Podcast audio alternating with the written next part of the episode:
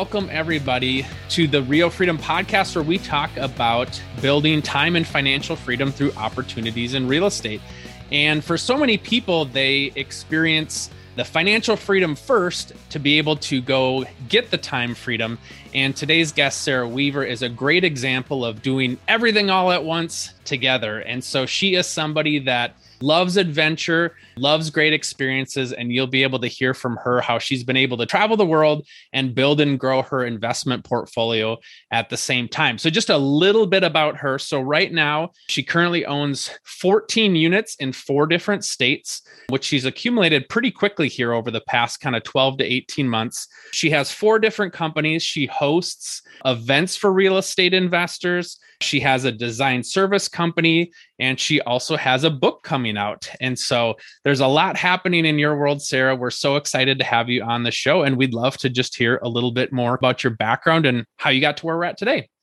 Absolutely. Well, thanks for having me, Mike. I really appreciate it. And I love that your podcast is focused on freedom of time because that was so important to me. Um, even mm-hmm. back when I first started, even before I invested in real estate, I wanted to have freedom of mobility um, because that meant freedom of time. So being able to fly on a Tuesday and ask my boss if I could work on Saturday instead of Tuesday. And so I worked remotely um, back in 2015. So 7 mm-hmm. years ago, I had my first job where I worked remotely for a real estate recruiting company. And that's when I really understood the power of time. I thought, wow, this is amazing. Most people have to take off time from work to go salsa dancing in Buenos Aires, Argentina. But that was just a normal Wednesday night for me. And then on mm-hmm. Thursdays, I would go to this um, coffee shop that turned into a bar and I would practice my Spanish. And I just was really brought um, light to the fact that I was living a life that I had always dreamed of, even on a really, really small budget. And mm-hmm. then I think something shifted that said, you know, I don't really want to be on a really small budget forever. And so, what can I do to create passive income so that I don't have to give up this lifestyle of being a digital nomad or location independent? And I frankly wasn't making very much money. I was making less than 50,000, about $52,000, I believe. Mm-hmm. And it just it was a it was a great salary to live in South America, but if I wanted to build a really good life in a large US city, that wasn't enough money to live the lifestyle I wanted. And mm-hmm. that's when I decided to start investing in real estate. So walk through, I mean, there's so many people in real estate that are in real estate full time and can't get to investing. And so how do you how did you take those first couple steps? You know, there's obviously the fears and the the natural roadblocks that people have, but how did you get over that hump to get going? Yeah, I think I think the biggest thing that you have to do, especially if we're talking to real estate agents, um, I read that 95% of real estate agents don't own rental property. And I believe that because when I go looking for an investor friendly agent like yourself, I, I have a hard time finding one in a lot of mm-hmm. major cities and even small towns.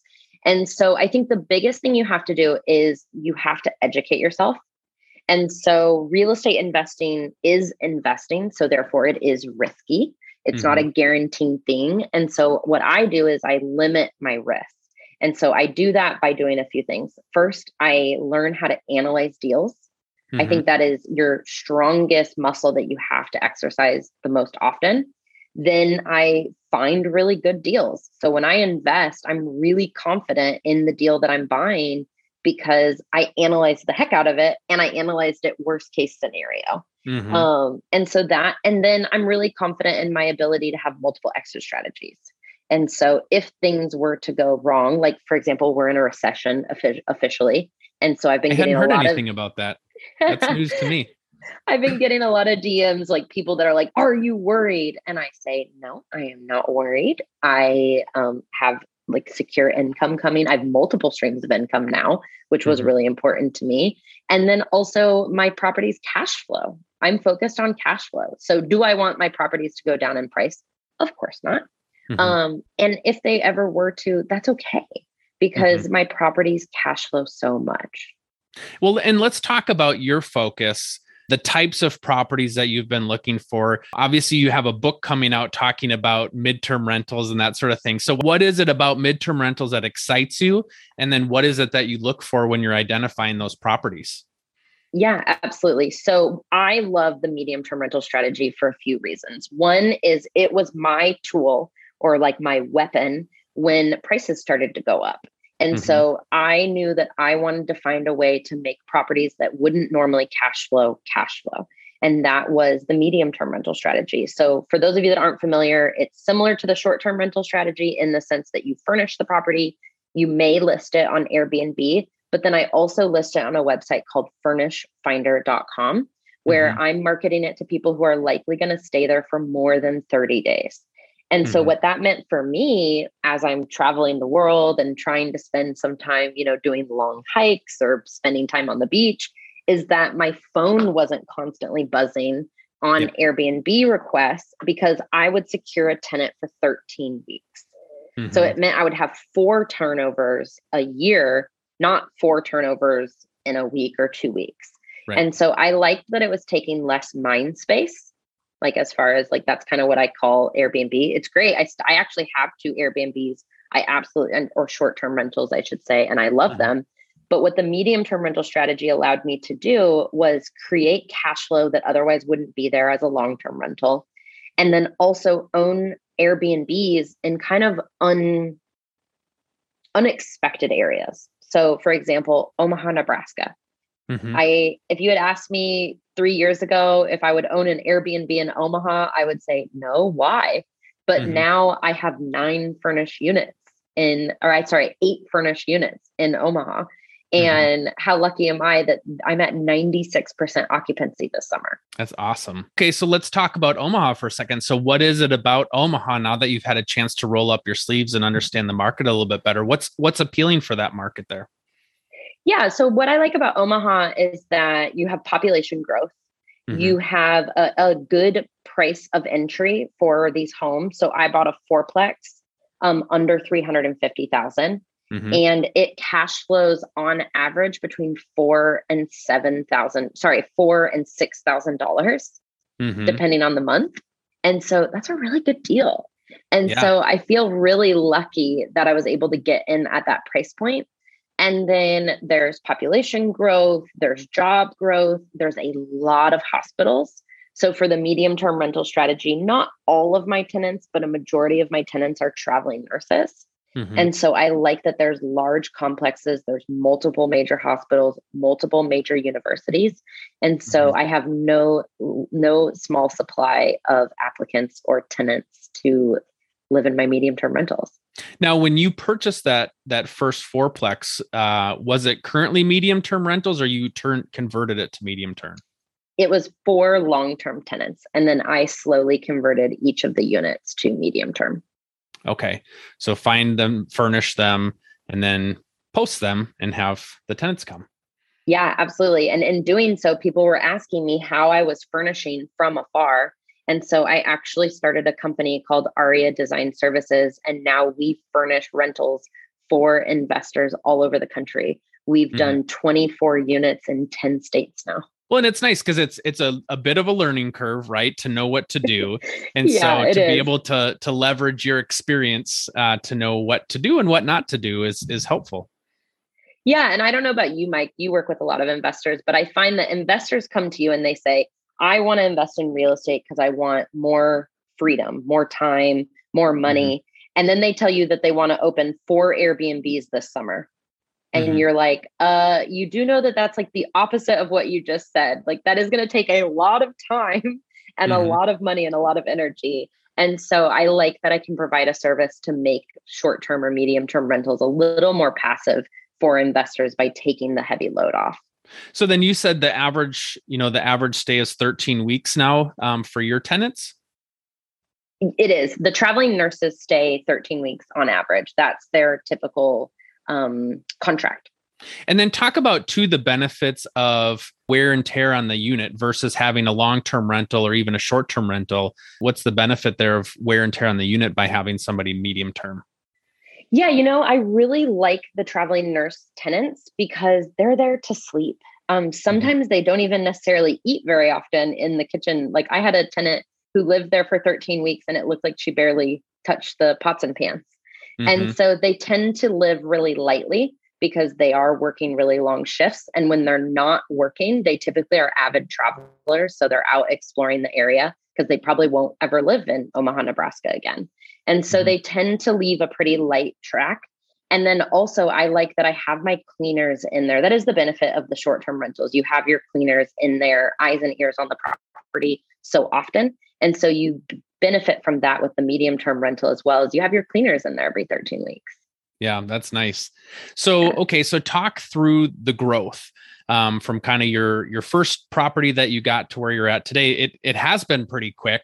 Um, so, how are you able to take what you had as your kind of initial asset and and blossom that to where it is today? Yeah, absolutely. Thank you. So last year in 2021, I went from three units to 15 units in um, about three months in less than 90 days. And then this year, I added another four units. And so I have 19 units in four states. Mm-hmm. And it did happen really quickly last year. But I think the part of the story that I think it's important to tell is that I bought my first one in 2017. Mm-hmm. I bought my second one in 2019. And then I spent all of 2020 sad and frustrated and upset that I wasn't going under contract. And yep. so that's the beginning of the story, which um, I think a lot of people like to skip over because it's a great headline three yeah. to 15 units in 90 days. Um, but the reality was is that it took a lot of time. And I think that's why I mentioned at the beginning, it's so important that you have to learn how to analyze deals and then you have to learn how to find deals because those those skill sets will take you to the next step. And then you have to learn how to finance them. So to mm-hmm. answer your question, like how I finance them, I think is important as well. So the first three properties I purchased we're all owner occupied house hack. And mm-hmm. so my like life motto is live where you want and invest where the numbers make sense. Mm-hmm. And so I think it's really important that people don't listen to that and say, oh man, so I'm going to have to move. No, you don't have to move. You don't have to house hack. That just is my story and how I got started.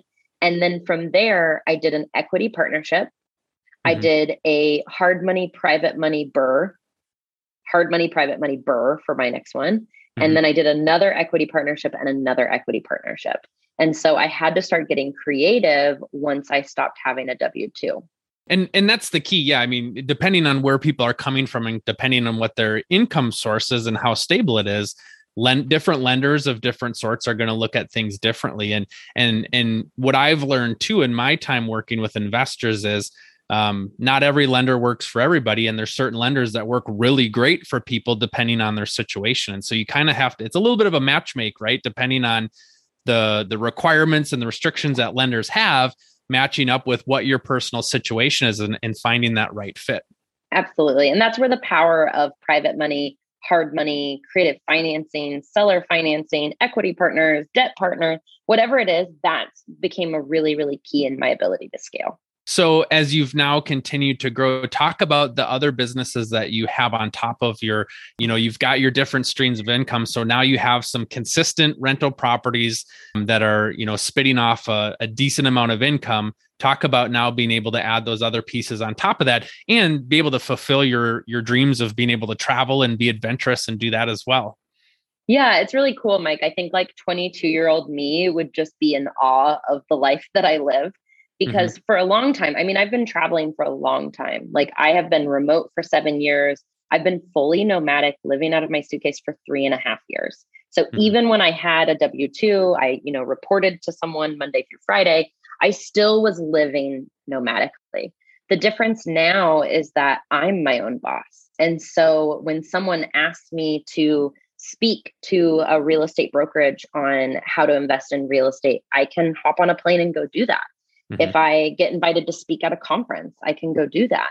And what happened um, kind of naturally is that people were so interested in my travels that happened to be real estate investors.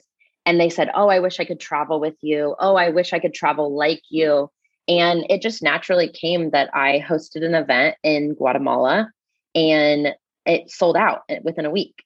Mm-hmm. And so I realized that the desire to like be in community with other people who are in pursuit of exactly what your podcast is about, time and freedom, that desire for community and connection is like deeper than ever.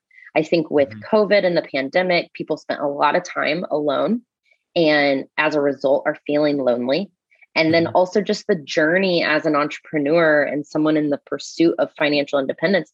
It's additionally lonely because all of a mm-hmm. sudden you look around and you're like, oh, like the friends, like my buddies from college, we're not really the same anymore.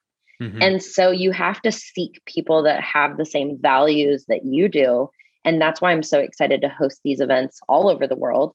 So I have an event coming up in January where we are going to hike Patagonia together. Mm-hmm. And so, and then I'm hosting another event in Guatemala in December. So there's mm-hmm. just a lot of really exciting things happening that really have merged both my desire to travel and real and invest in real estate. Yeah. And as as we're recording this right now, you're in Mexico.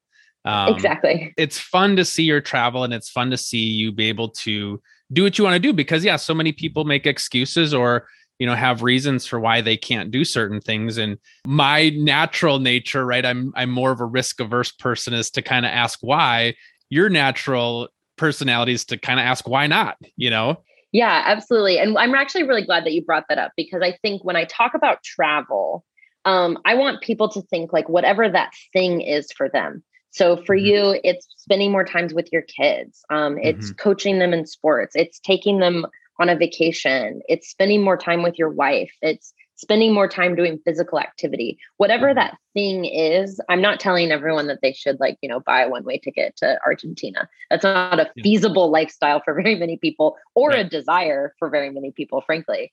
Um, mm-hmm. It just happened to be my desire. And so I'm really lucky that real estate investing now affords me a life where I can do that.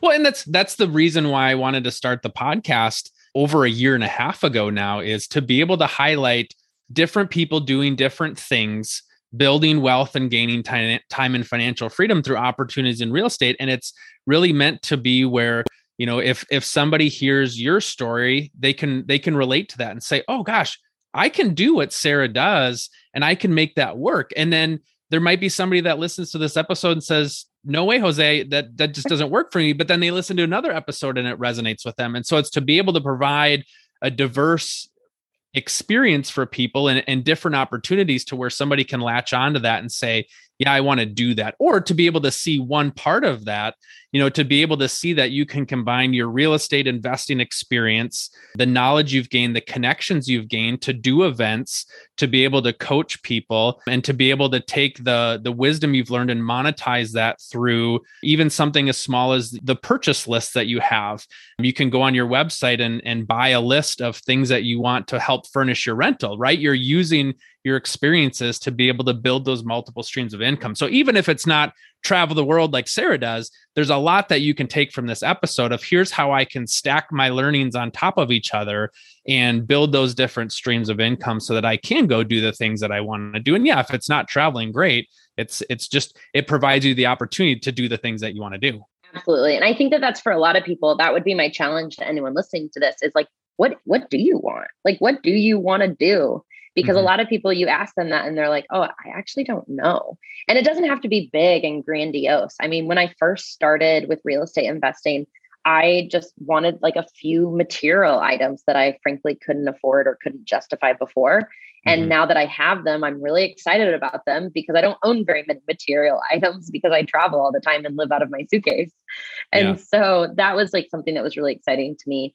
And then I think with the medium term rental strategy, what I encourage people to do that are listening is really think differently about real estate investing. So look at your portfolio with a different lens of am I being a great asset manager? So what I do now is I look at all of my properties and I figure out am I getting the best cash flow for this for, and if cash flow is like your your strategy. So if you're a cash mm-hmm. flow investor, are you getting the most cash flow or could you furnish the unit for as little as $6,000 and get increased cash flow or in my case double the rent? Mm-hmm. And so that's exactly what I did with a lot of my properties. Yeah, it's a different lens to look through because you know we've we've had these conversations on my real estate team about being creative in this market. Right, interest rates are going up. Um, we're continually look, looking for opportunities, and yeah, sometimes you have to look at a problem at it from a different angle to see what potential is out there. And so, um, you know, you had mentioned Furnish Finder. I I can't tell you how many team meetings we've had over the last three to six months where I've said, okay, let's look at some opportunities here that might make sense. We're so used to doing one thing a certain way, and we have to develop a different set of tools and a, a tool belt to be able to help different investors meet their needs. And so finding that midterm, medium term rental fit is certainly a great opportunity. Like you said, higher rents, you're working with a group of people that probably won't wear and tear your property as much as others. And like you said, in, instead of running an Airbnb, which can be very lucrative, and maybe you have to be more attentive to your phone or more day to day maintenance, now you get a chance to find that mix. And so it's a strategy that fits your lifestyle very well. Um, versus a lot of times people just think long term rental, here's the rents, here's my expenses, and there's maybe not enough margin there, but you can find a, a nice spot here, a nice niche that really can work. Yeah. And then especially with your market, I mean, they're cracking down, the the city's cracking down on short-term regulations. And mm-hmm. so that's the nice loophole with medium term is that there isn't a regulation on a 30-day rental in mm-hmm. in the city. And so that's another reason that I love this strategy is it creates increased cash flow that otherwise isn't there as cities start to crack down on short-term rental regulations. Mm-hmm. What would you say? Because I've heard a few folks talk over time about, um, you know, this kind of traveling nurses idea had had kind of spiked because of COVID, because there was a need. Um, talk about the long term play here. Um, you know, where where would you see that going in the future? Yeah, absolutely. We are seeing a steady in the request for uh, traveling nurses mm-hmm. because there were still so many vacancies. And mm-hmm. so I have not seen a dip in the inquiries that I'm getting in my short term rentals. And I think as an investor, you have to always look at how am I going to stand out? Because mm-hmm. if traveling nurse requests ever were to go down, mm-hmm. how are you going to manage to continue to cash flow? And so I make sure that my short term rentals look so much better than my competitors that's the, really the beauty of the medium term rental space is that you're not competing against these beautiful airbnbs in your town. If you go to furnish finder right now whoever's listening i guarantee that you're going to be shocked by the level of photos the level of decor and the lack of options in your market and that's mm-hmm. where a really beautifully decorated unit comes into play. And so that's first like my first defense against any kind of traveling nurse limitation. Mm-hmm. Um, next is being really sure that you're in a market with multiple hospitals. So that if one, if you're relying on one hospital and they start to limit the number of traveling nurses contracts that they give out, you're mm-hmm. not going to be hurt by that. And so mm-hmm. I like to invest in a city that has at least five hospitals. Mm-hmm. Um, ideally, three major hospitals is kind of my, and then a, like a hospital complex is always a good idea. And then as close as you can get to that hospital complex, depending on the city. I know that that can't be a blanket rule for some mm-hmm. places where the complex is located in a dangerous area, but that's really important. And then you have to remember that you don't need 30 people to want to live in your place. You just need one good tenant. Mm-hmm. I wouldn't be okay investing in a city that only has one inquiry.